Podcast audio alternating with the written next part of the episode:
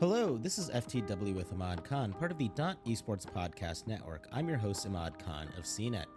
Nintendo issued a sort of cease and desist order to the Smash World Tour, a circuit of Smash Bros. Melee and Ultimate tournaments taking place around the world, which would culminate in a final event. The Smash World Tour was technically never affiliated or officially licensed by Nintendo, but organizers VG Bootcamp, or VGBC, had been operating on a wink and nod basis with the video game maker to allow the series to continue, the esports organization said. In a long statement, the Smash World Tour said it was blindsided by Nintendo's decision to cancel the finals, was strung along by the brand behind Mario for months, and accused Panda Global CEO, an esports organization that focuses on fighting in single player games, Dr. Alan Bunney, of twisting arms and threatening tournament organizers throughout the year that signed to be part of the Smash World Tour. Panda Global has its own circuit titled the Panda Cup, and unlike the Smash World Tour, is officially licensed by Nintendo. In one instance, the Smash World Tour alleges that Dr. Alan threatened Beyond the Summit, another esports event organizer, of having its broadcast license with Nintendo revoked for taking part of the Smash World Tour circuit rather than Panda Cup. These allegations were corroborated by Beyond the Summit staff. These alleged threats may have had little to no bite as Dr. Alan isn't an employee for Nintendo and it's uncertain if he has authority in such matters. In a statement made to both Kotaku and IGN, Nintendo pushed back at some of the claims made by Smash World Tour, saying that while a license wasn't granted to the circuit, for the sake of the players that had already competed, it would not stop the finals from happening. Nintendo also said the Smash World Tour didn't meet certain health and safety guidelines, but never expanded upon it. Nintendo did say Panda Global would continue to be a key partner. Panda made a statement last Friday saying it was surprised by the Smash World Tour's cancellation and the allegations made against Panda Cup.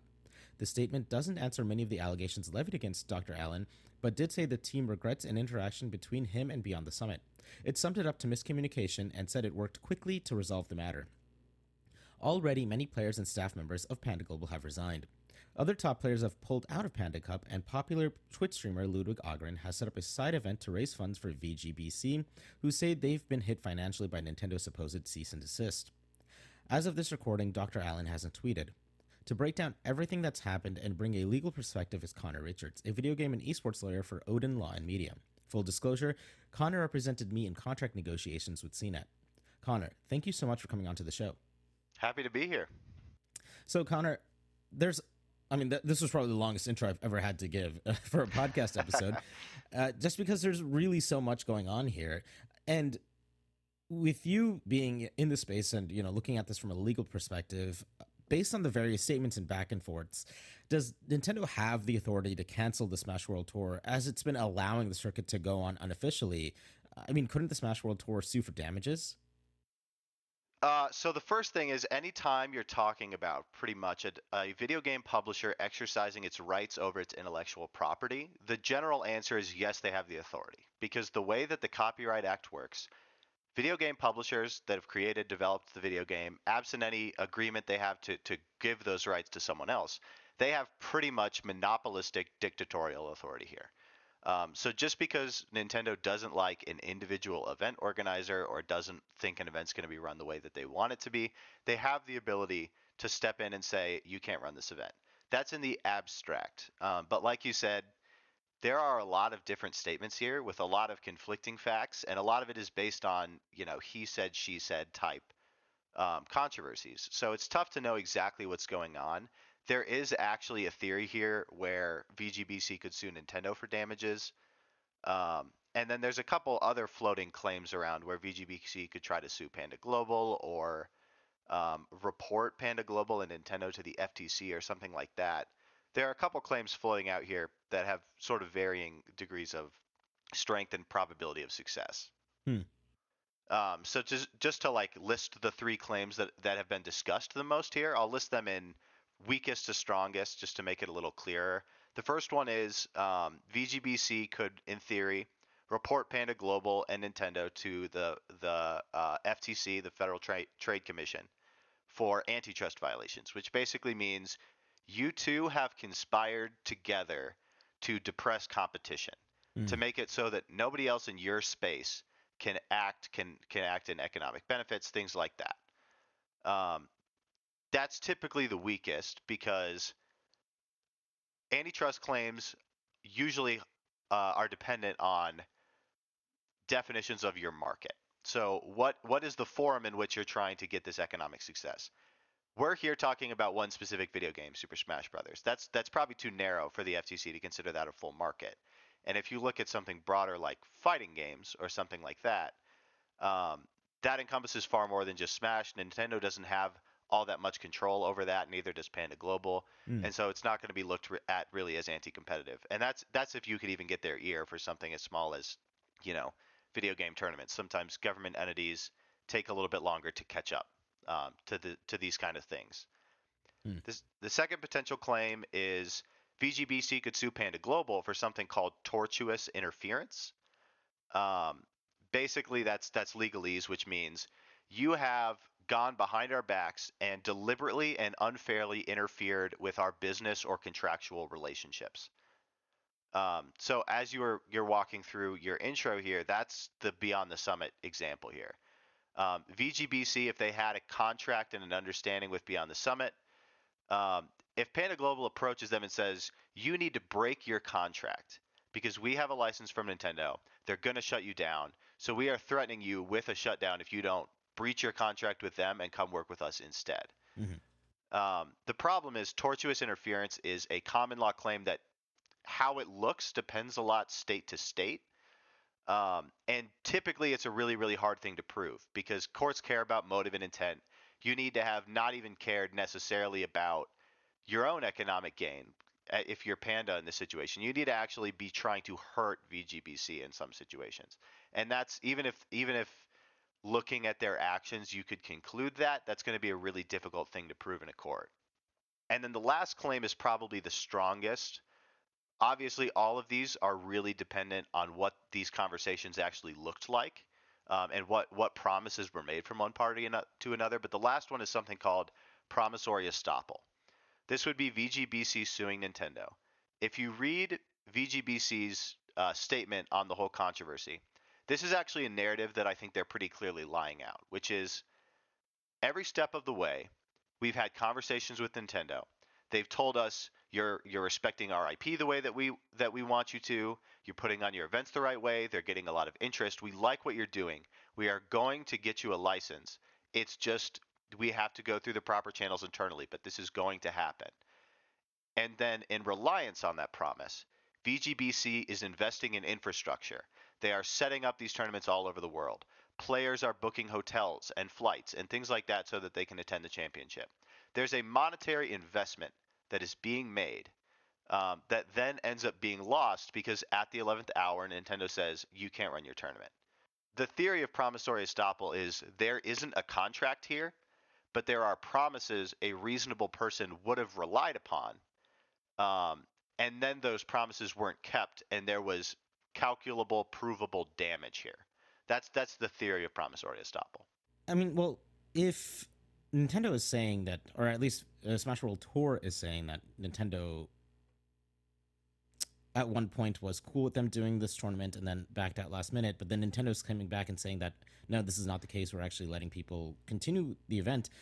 I mean, why, in your perspective, hasn't the Smash World Tour just said, okay, well, I guess if Nintendo is making public that it's okay to run the event, why don't we just run the event? So this is where the statements, the, the conflicting statements really come into play because VGBC said, in talking to Nintendo, the day before Thanksgiving, they told us we're not going to give you a license.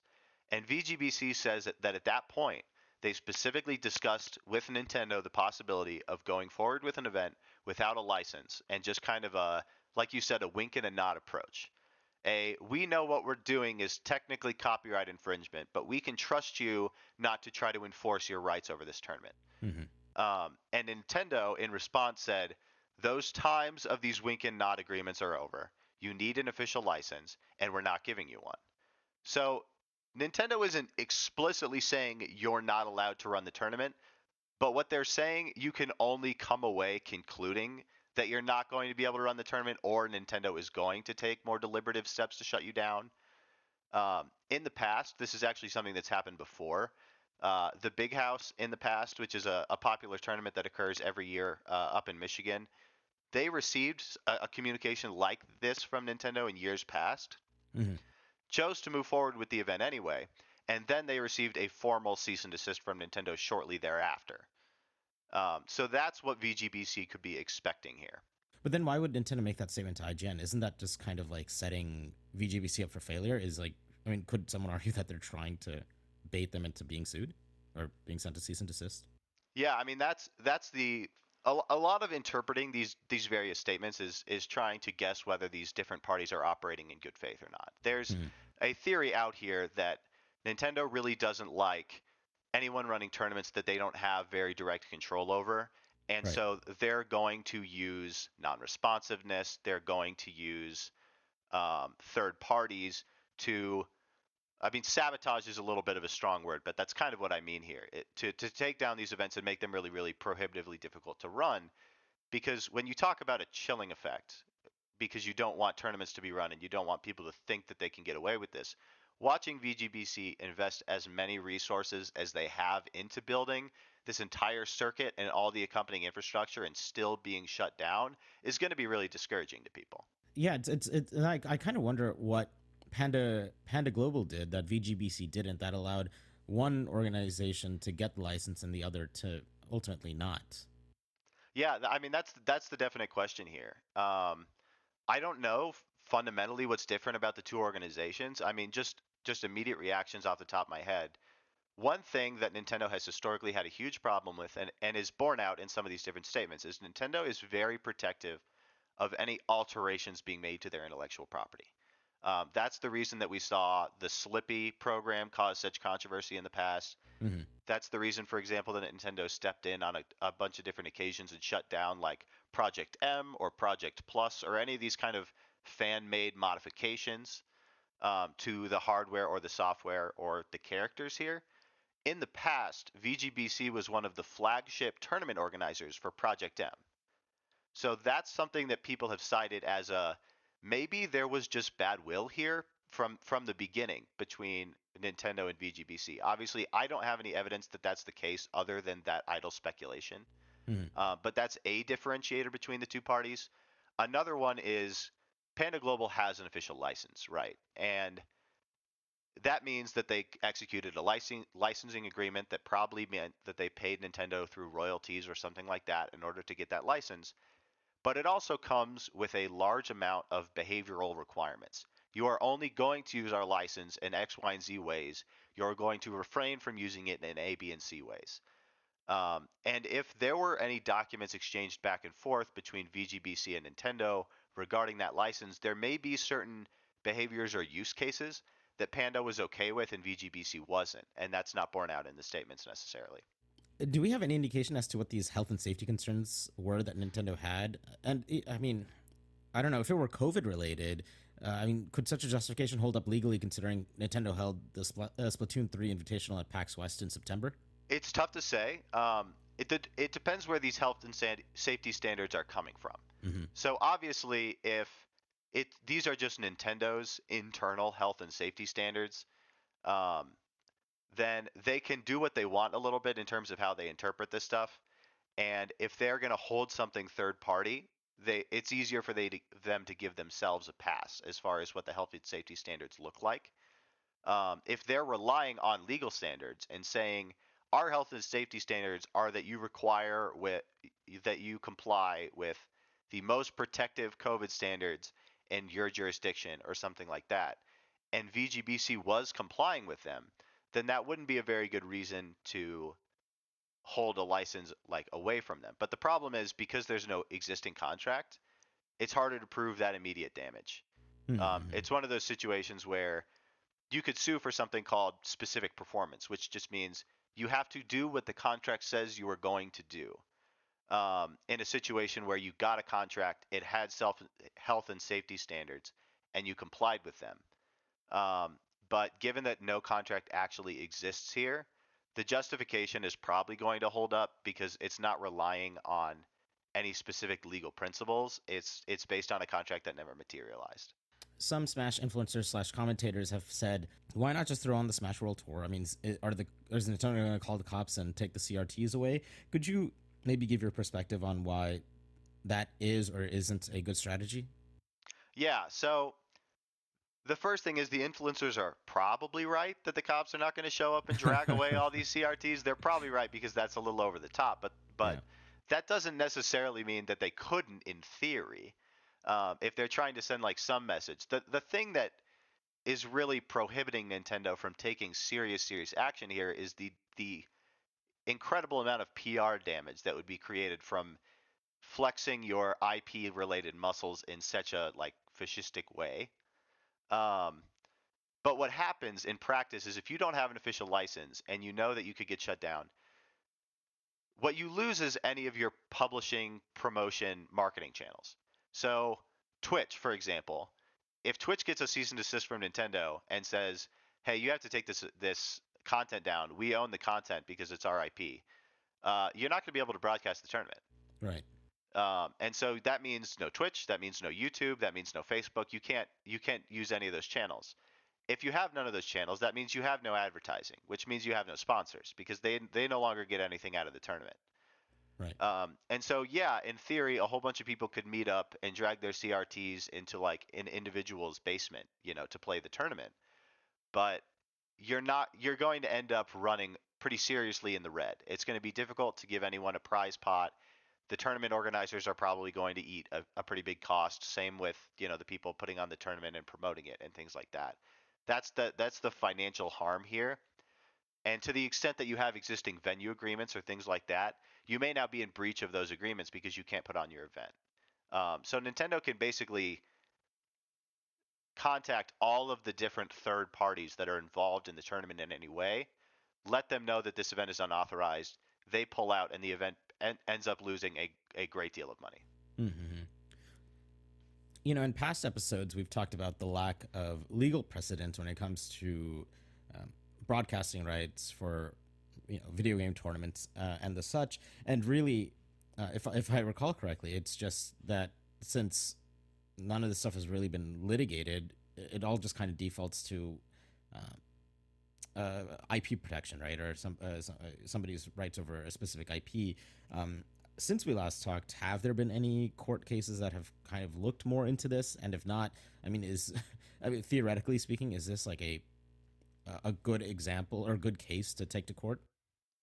Uh, I don't think so for the reasons that you you just laid out. There have not really been precedent-setting cases. There have been a couple controversies that have played out in different ways, but in nearly all of those cases, those have avoided court. So the mm. the one that immediately jumps to mind, for example, is during the Olympics, a popular streamer named XQC um, streamed the Olympics and streamed his commentary over it and was, you know, joking around, making fun of people, uh, you know, ooh and ahhing at like some of the impressive performances, that kind of stuff. And the Olympic Committee sent him a cease and desist, and that's that's a broadcast issue. They have the the rights here. XQC is broadcasting it. Yeah. Um, and Morrison Rothman, the law firm involved at the time, took the position that hey, because he because XQC is broadcasting, adding commentary, and doing all these different things, that's fair use. It's transformative. It meets all the other elements of fair use that are necessary here. Um, in theory, people have batted around the idea that putting on a tournament, adding commentators, adding these these players play to the tournament could constitute fair use and could allow them to broadcast this stuff even though the individual IP is um, involved. The problem is Morrison Rothman announced that they were going to broadcast anyway, that XQC was going to broadcast anyway, and that if necessary, they would defend against the Olympic Committee in court. Mm-hmm. And it never went to court. Interesting. And that's kind of how these cases have played out. One, the two sides kind of stare at each other and take varying degrees of, you know, strong stances depending on the risk tolerance that they're okay with. But as a result of that, we haven't gotten any any case precedent. That's something that a lot of lawyers in the space are hoping for is the wrong word because you end up with a damaged party and nobody wants that. But there's so much that's unclear as a result of this stuff. And as a result, most people default towards the position that the IP rights holder can do whatever they want. Mm-hmm. But even then, the Olympics aren't like a one-to-one example of a video game tournament because uh, the uh, like an Olympics or something that's recorded, let's say a movie, that is set in stone, right? Like you can't the, the the content inherently is unchangeable because it's pre-recorded, right, or broadcast live in this case. In this case, but video games are inherently transformative in that you're manipulating what's happening on screen, so no two people have the exact same experience, right? Um, so I, you know, it, I mean, am I am I right in saying that the Olymp- the Olympics case with XQC isn't like the perfect analog?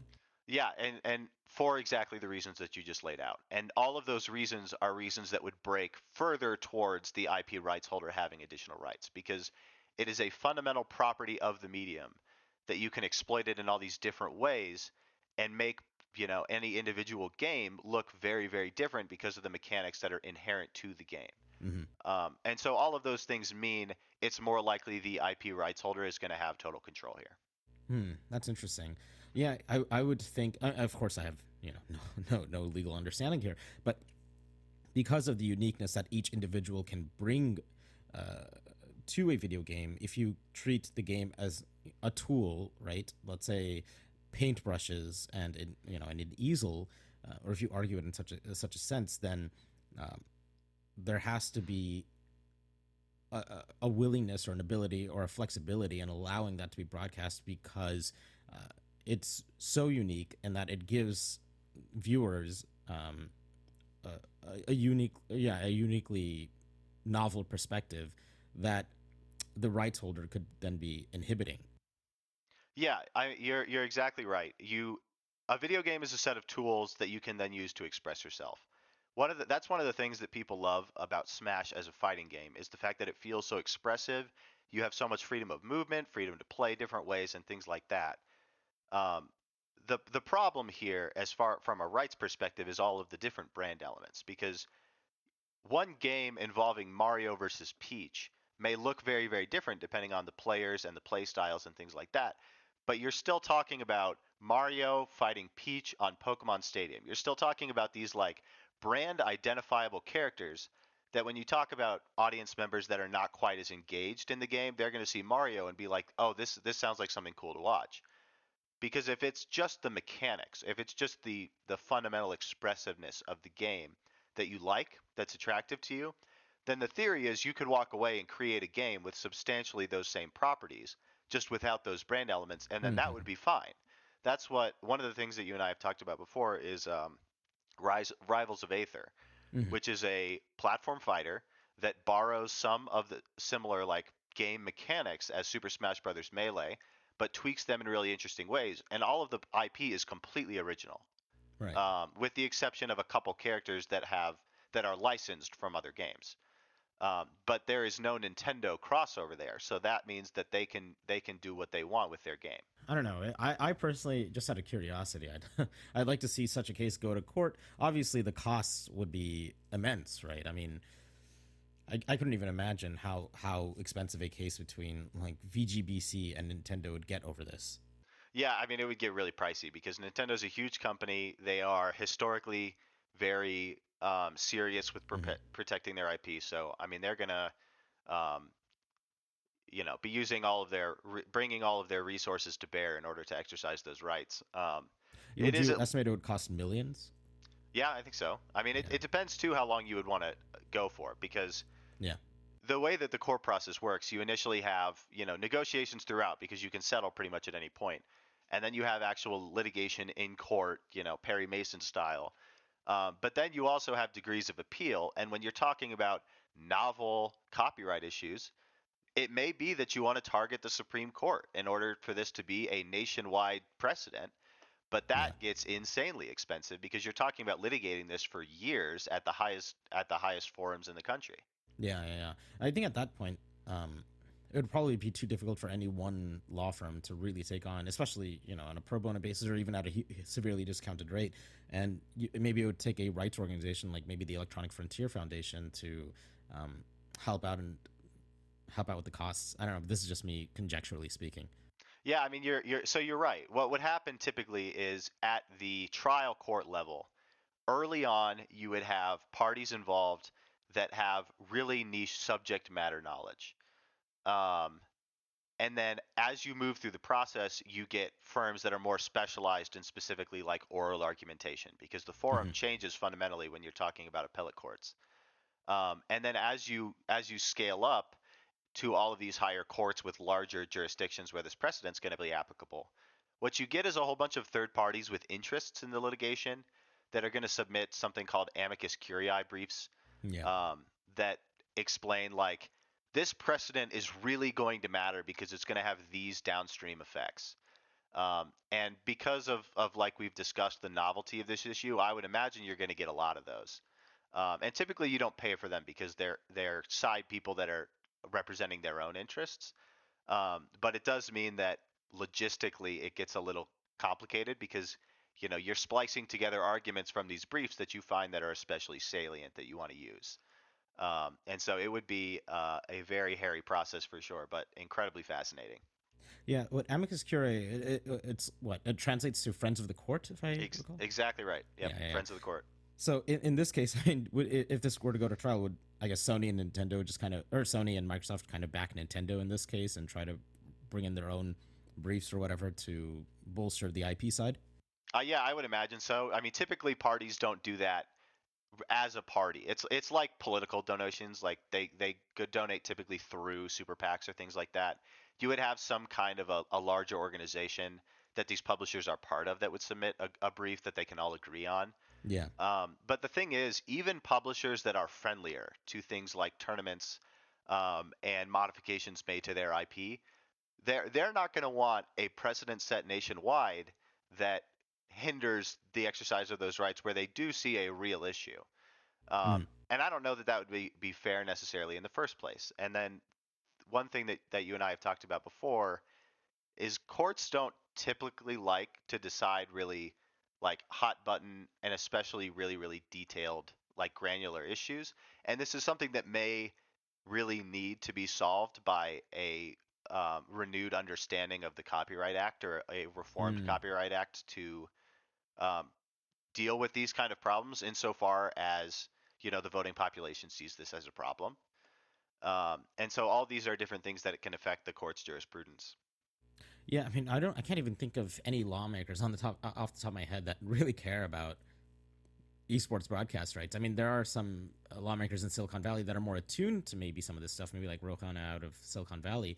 Um, but yeah, I, I, considering inflation and all the wackiness that's going on in the current in our current politic. Uh, I mean, does anybody come to mind? It do, nobody does come to mind, and I'm not. I, am not sure this is even the most pressing uh, issue, like in the tech world. I mean, yeah. there's been a lot of discussion, for example, of like user data as a commodity and how we should be handling that. I mean, I think that's probably a more pressing issue than you know being able to to necessarily carve out your right to stream fighting game tournaments. yeah, uh, yeah. So it's it's definitely an unfortunate situation for. I mean, from what it's sounding like, all parties involved. I don't think Nintendo likes the bad PR. I don't think VGBC likes the huge financial hit and having to cancel this organization. Uh, Panda Global buzz, probably doesn't like 80% of its team quitting, and potentially the end of the organization itself, which is unfortunate because Panda Global for the longest time had had been such an advocate of the fighting games community, uh, and to see it put in this, I don't know, situation, it's, uh, I, I I feel that everyone just comes out a loser at the end of this. Uh, no, I agree. It, it's a very, it's a really brutal situation, and this gets back to the he said, she said stuff. I mean, yeah. Panda Global released a statement and said basically that um, there were allegations made, obviously, that the CEO was approaching all these different tour- tournament organizers saying, mm-hmm. "Hey, work with us, or you're going to get shut down." Um, and they said there was only one situation where this happened. It was an unfortunate conversation where just tempers flared um, between the CEO and Beyond the Summit. This is an isolated incident. It's being blown out of proportion. And if that's true, then then Panda Global has has really gotten a raw deal here in terms of the amount of people that have stepped back. The question is how much credibility you assign to them given their role and everything. Um, yeah. And I don't know. That's going to depend on your individual view. I don't know if um, if it'll be the end of Panda or if Dr. Alan will resign to try to keep the organization afloat because maybe people are upset with him, but maybe not other lead, other people in leadership.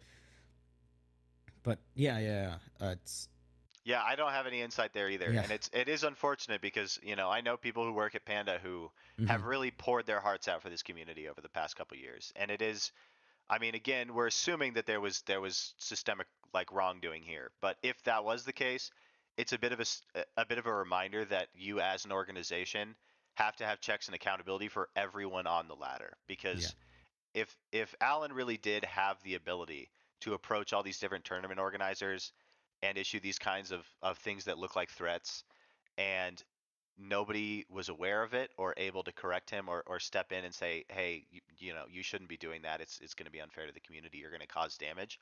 Um, then that's an organizational issue that they'll they'll have to figure out how to correct. Yeah, and I think it's really also it's upsetting, honestly, that some staff members and employees are getting doxxed online for just being employees of Panda Global. Uh, Completely probably, agree. That's yeah. horrible. And I, I, doubt anybody who's listening to this podcast has been doxing people, but in case there has been anybody, um, could you explain why um, it's wrong to dox people on the internet, um, at least from a legal perspective? You are inviting uh, very tailored, targeted personal harassment, and you are doing it to individuals who, in many cases, have done absolutely nothing wrong, who have no idea of their affiliation with someone who is doing, you know, incorrect things. I mean, I'm not somebody who's like a huge like cancel culture critic. I think in a lot of cases it's not, you know, particularly real, but the idea that you can invite personal harassment on individual people through this like online vigilante justice is not something that um, is okay. You are causing a lot of damage to people who haven't done anything wrong. Mm-hmm. Yes, and if you're found out, you can get in a lot of trouble. A hundred percent. Yeah, there are a lot of legal consequences for doing that too. Yeah. All right. Well, Connor, thank you so much for coming onto the show. I know this was a bit a bit of a longer episode, but uh, there there was definitely a lot to get into, and um, again, really appreciate your perspective. Absolutely. Thanks for having me. It was a great time. And that was FTW with Imad Khan, part of the Dot Esports Podcast Network. If you enjoyed the show, please rate and share. Follow Connor and keep up to date on esports legal content and World Cup commentary, you can find him at Exhibit at Law on Twitter. That's X Z I B I T A T L A W. To follow me and my work over at CNET, you can find me at Imad on Twitter. And with that, we'll catch you guys next week.